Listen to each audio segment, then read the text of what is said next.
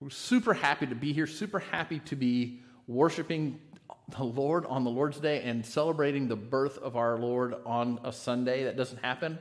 Uh, next time around is in 11 years.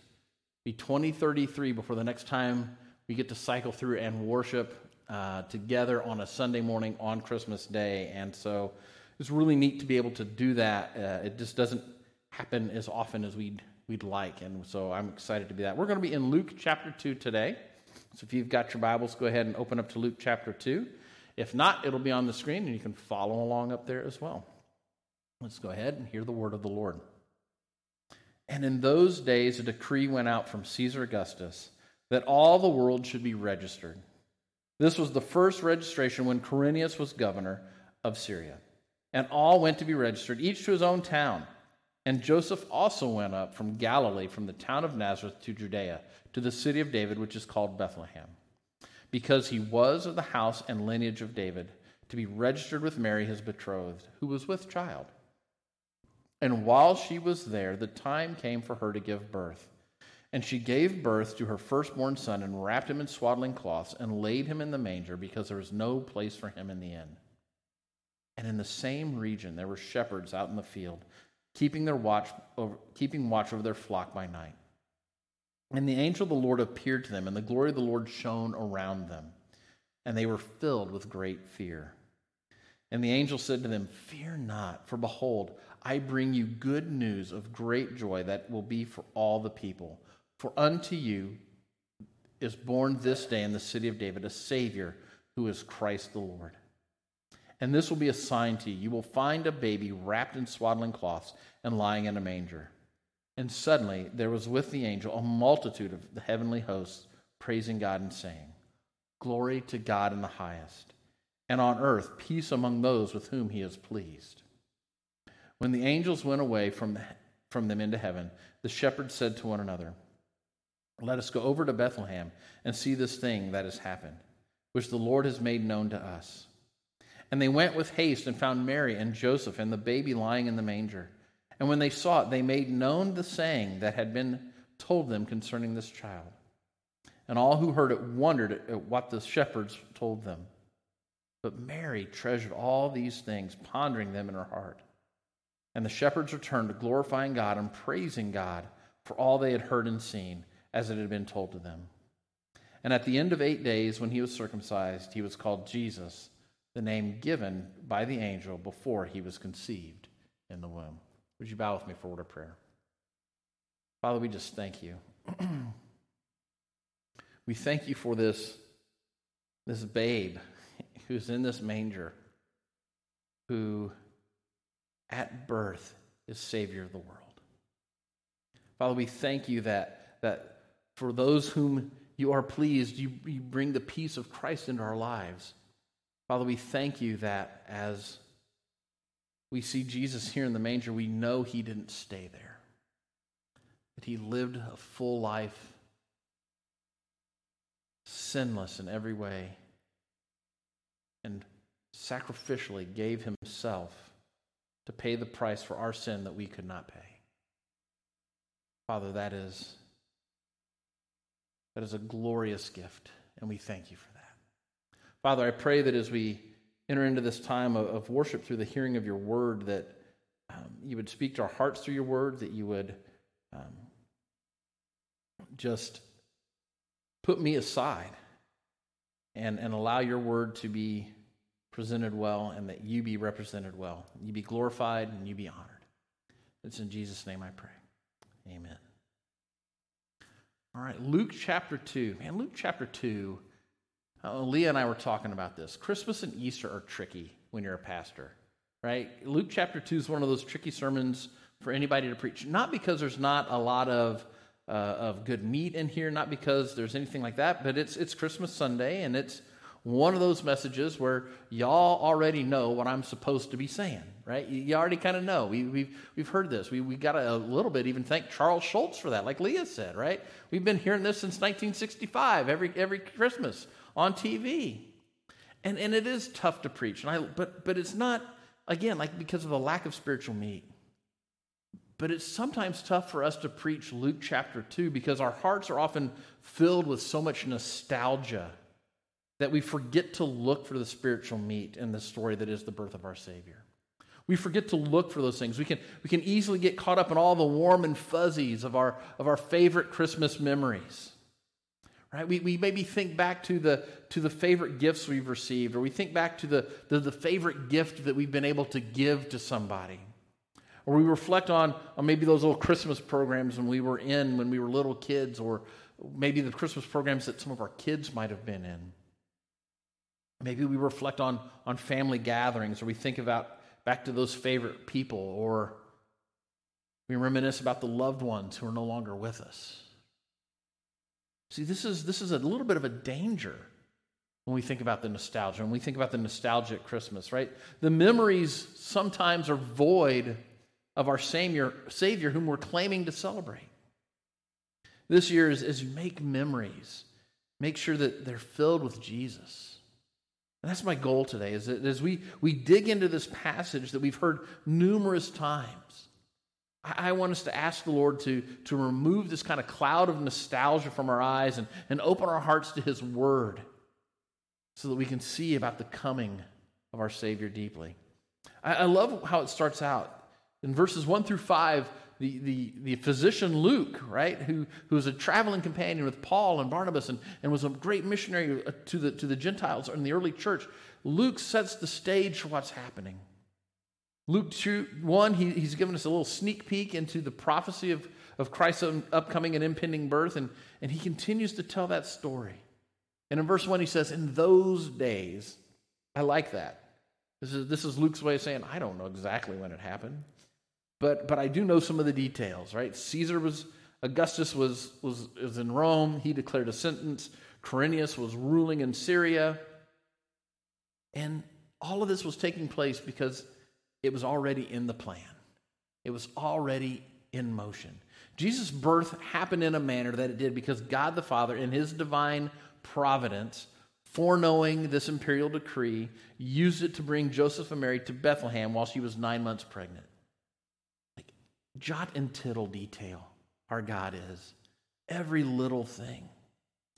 Without knowing it, I mean, think about this. Without knowing it, Caesar and Quirinius were used by God to fulfill a 400 year old prophecy from Malachi chapter 5, verse 2, promising that the Messiah would be born in Bethlehem of Judea. Our God is always at work to fulfill his plan. And we see that in, in just the first five verses of Luke chapter 2. We see our God working that way. And then we get to verses 6 through 7. This is the actual birth of Jesus, right? Some of the specific details of that moment. The, the imperial decree caused little Bethlehem of Judea to be crowded, this, this village, this small community. Joseph and Mary most likely would have looked to stay at some of Joseph's extended family. We know he was from the house and line of David, and, and some of those folks would have still been there. And that would have been the custom of the time. But there was no room. Right? That, that inn that we see mentioned in Scripture, it could have been, it could have been a lot of different things. It could have been a, a spare room that was kept specifically in your home for traveling family and traveling friends. Or it could have been this kind of public lodging place is part of the town square where travelers would go through. It didn't really matter whether it was in a family member's house or it was in the town square, there was no room. The town was crowded, packed out. It's not like Joseph had the option of calling ahead and making reservations. Right? That's not how it worked 2,000 years ago. The only place Joseph and Mary had to use as a birthing room was a stable.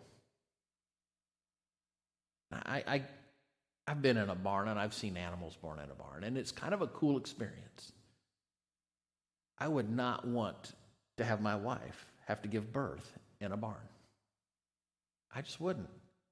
It's not the most, it's just not the place I think. You know, Leah, let's, the water broke. Let's get you to the barn real quick. I just, I don't think that's going to go over well. But it's all they had, and they made do with what they did. And I, and I thought about this too, and we don't know. This is, This is, I guess, coming from the book of Speculations.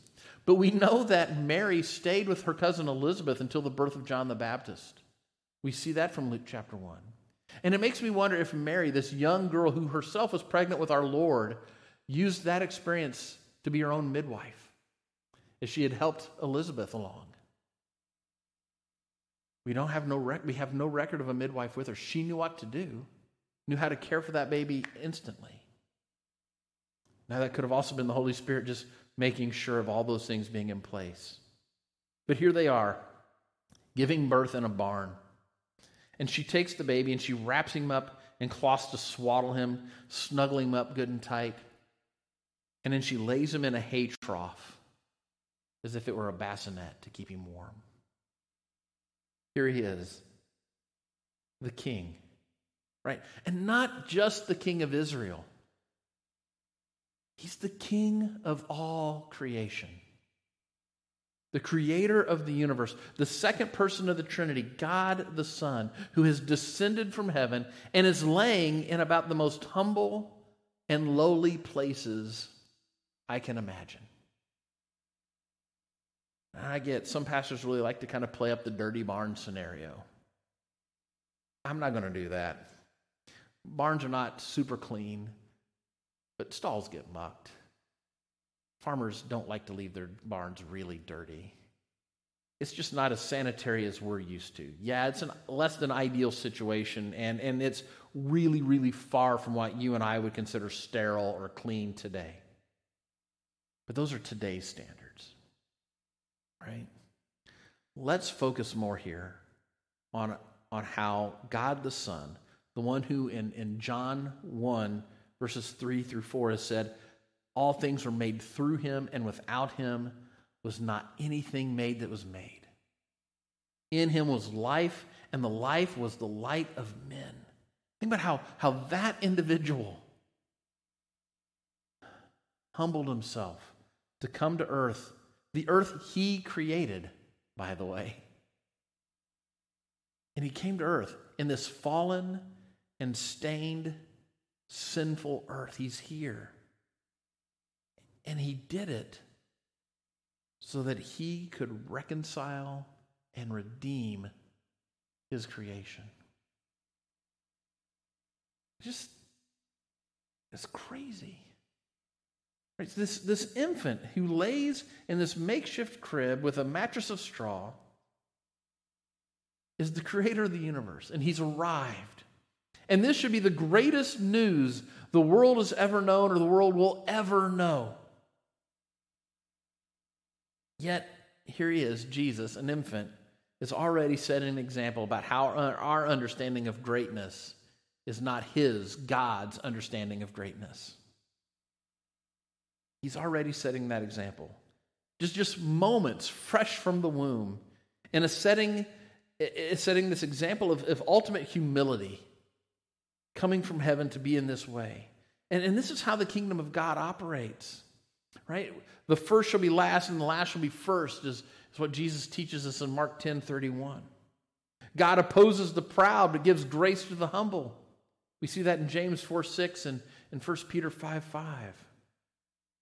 See, true greatness is, is not always visible greatness, as the world understands visible greatness.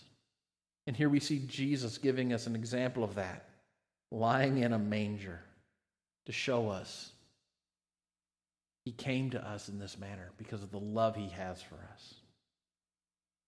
Verses 8 through 14, they reemphasize the humility of our Savior. Again, we talked about this being the biggest news story ever, right? And, and here he is, the most powerful king of the universe, and he's just come to the world in flesh, and it's time to announce his birth. And who do they tell? Well, they didn't call up the Jerusalem press corps, right? There wasn't anything going on like that. There was no um, no smoke, no clouds, no fireworks, no nothing. Who do they tell? Right? Well, in our minds, it makes sense to tell everybody. Right? This is, this is a royal birth. This should be proclaimed all around the world. Right? There should be heralds and, and press agents and, and all of that sort of stuff. That's how it should work, right? At the bare minimum, Joseph should at least be taking pictures and making phone calls to grandparents. Right? There should have been some sort of social media post. Welcome to the world, our little Jesus of Nazareth, son of Mary and Joseph. Man, it's been a rough night, but mom and baby, you're doing fine, right? Should have been something.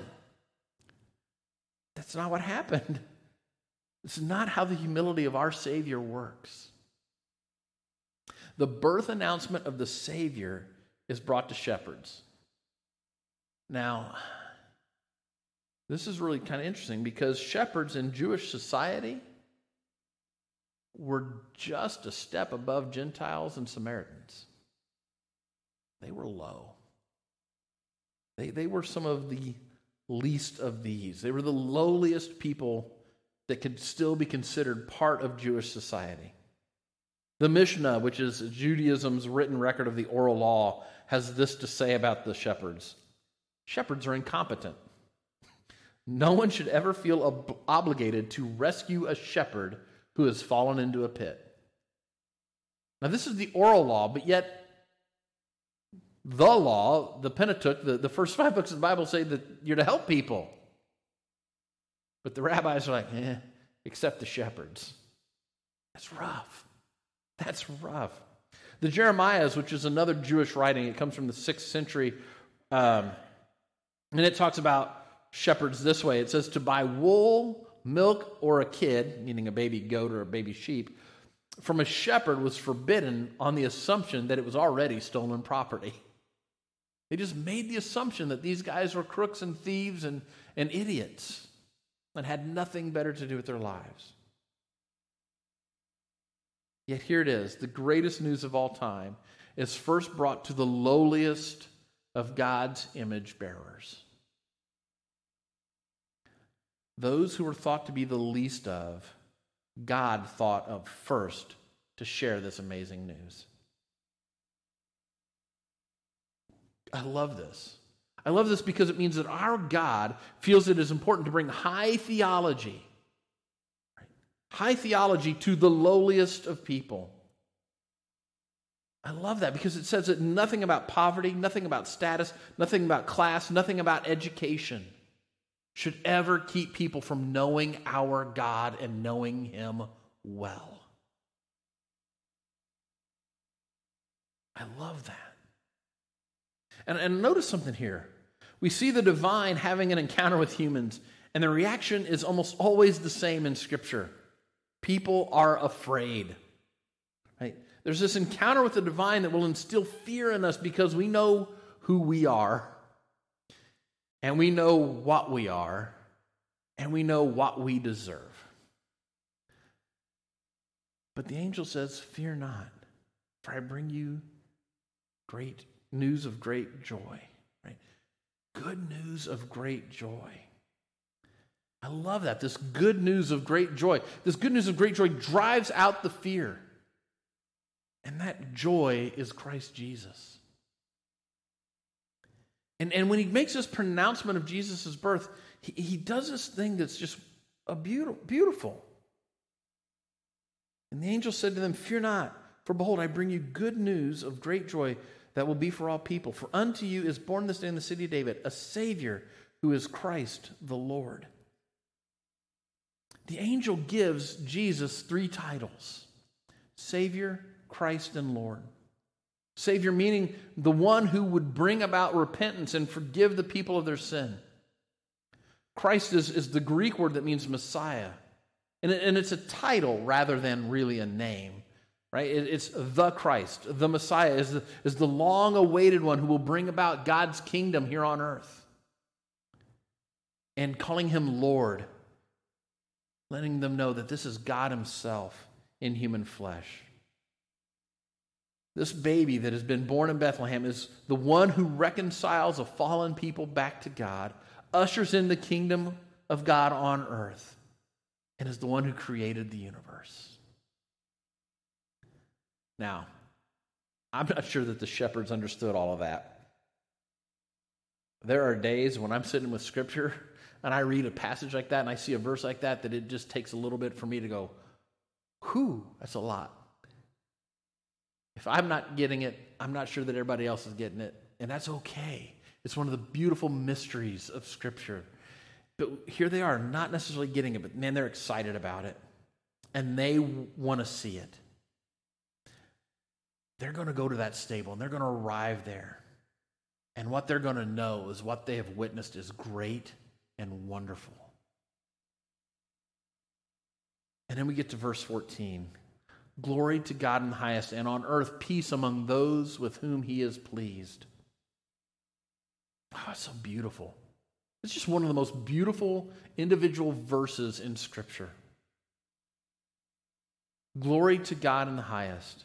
The angels proclaim the news about Jesus. The eternal, omnipotent Son of God has just taken the form of a servant, being born in the likeness of men for the fulfillment of time has now come, and God has sent forth his Son, born of a woman, born under the law, to redeem those who are under the law.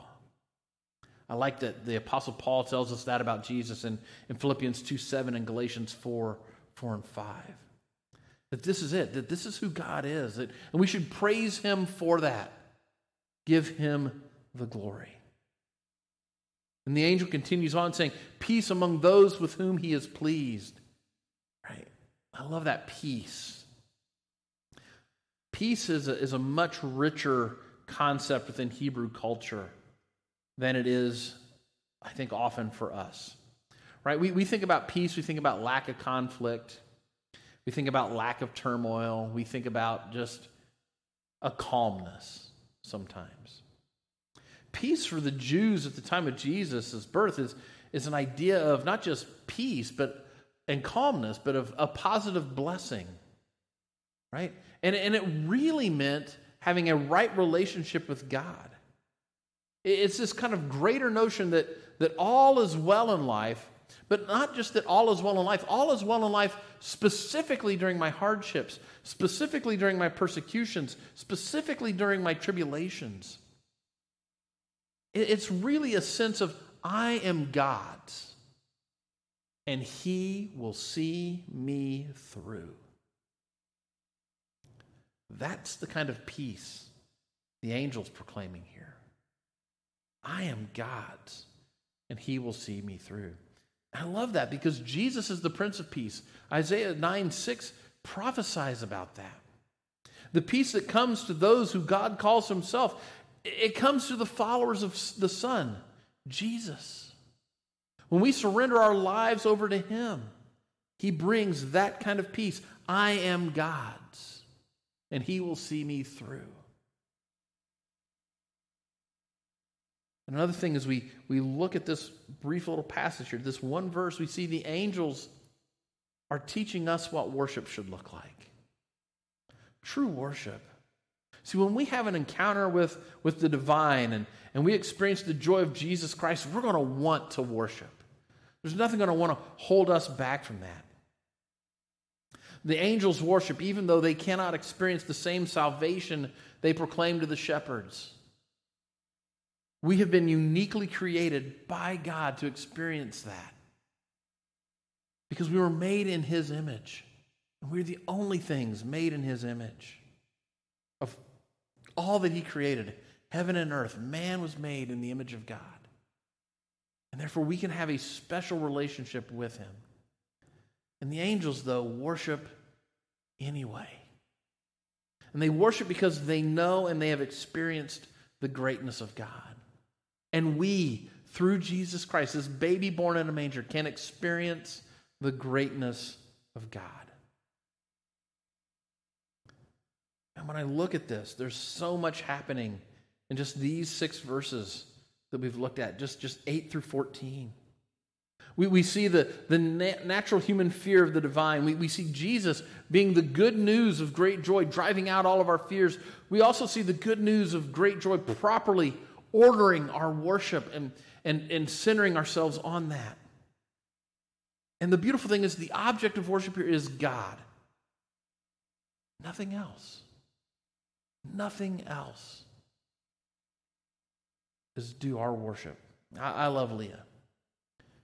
And she hates it when I use her as a sermon illustration. And I'm going to get it later. But she's amazing. She's my best earthly blessing. She's my best friend. She's my sounding board. She's my partner in ministry. And there is no one on earth I'd rather spend my life with. But I got to tell you this she makes a lousy God.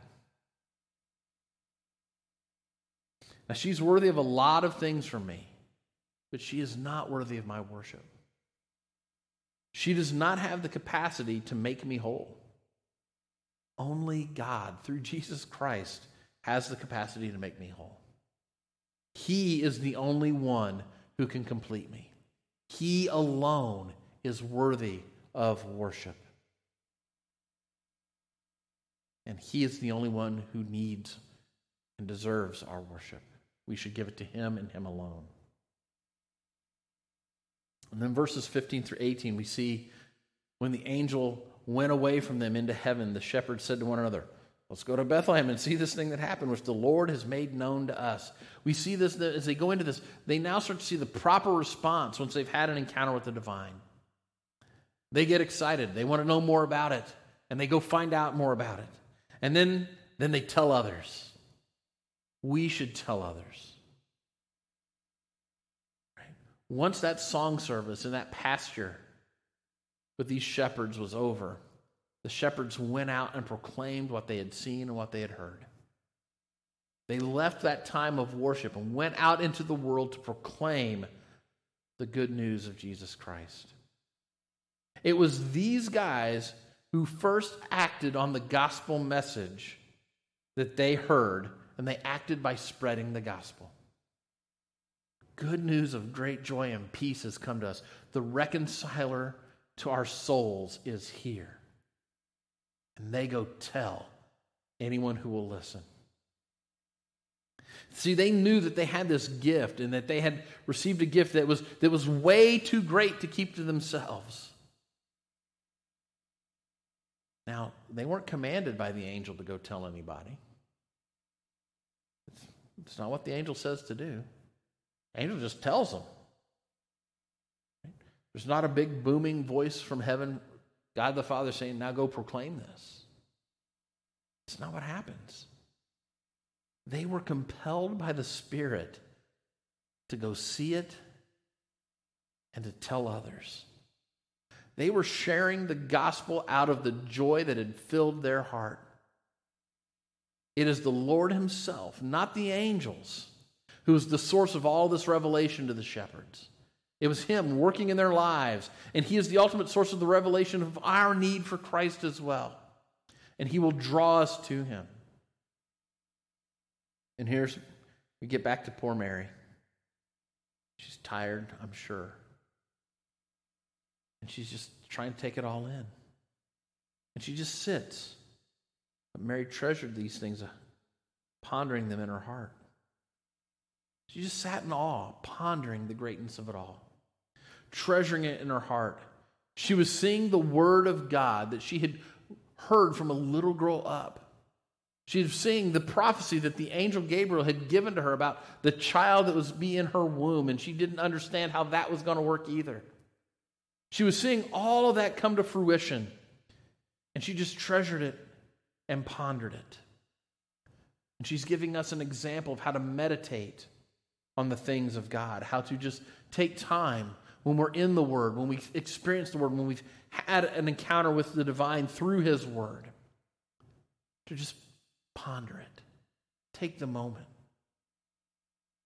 And in verse 20, the shepherds continue, and the shepherds returned, glorifying and praising God for all they had heard and seen as it had been told to them. They continue to worship and praise God. It looks like it's becoming a lifestyle rather than a, a 1030 service. It's becoming a part of who they are. That's what it should be for us. As, as we take the time to kind of kind of look at this familiar scripture, as we start to feel nostalgic about Christmas, because it's easy to do, ask God to bring into your memory your first real encounter with Him. That time in which you knew the Holy Spirit had grabbed a hold of you as a believer in Christ and said, You're mine now. Surrender it to me. Remember that first encounter. Remember the fear and trepidation you felt of the, Holy, of the conviction of the Holy Spirit in your life.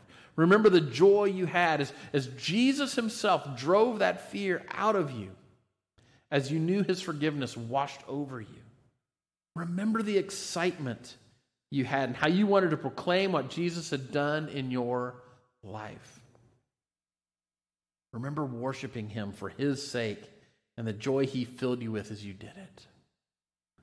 Use those nostalgic moments to proclaim the birth of our Savior this Christmas. Today we celebrate the incarnation of our God, Emmanuel, God with us. Just think about that. God the Son came to live among the men who sinfully rebelled against him as one of them, so that they may be reconciled back to him. That's amazing to me. Jesus lived this, this sinless life, even though he was tempted in every way that you and I are ever tempted. And he lived a sinless life that you and I cannot live. And then he willingly gave his life on the cross to pay the debt you and I can't pay, to make the sacrifice you and I can't make. And he bore the wrath, the just wrath of the Father that we cannot bear. And he calls us to follow him, and he'll give us eternal life. Share the greatest gift you've ever been given. Share the gospel of Jesus Christ. The gift of eternal life through Jesus Christ is the greatest gift you've ever been given. And if you're a follower of Jesus's, I beg you to share it this Christmas. If you don't know Jesus, what a great gift to get on Christmas. Knowing the God of all creation. If you want to talk to me about that, I would love to talk to you about that. Whether you're online or here in the house, we'd love to talk to you about knowing Jesus personally. Let's go ahead and go to him in prayer.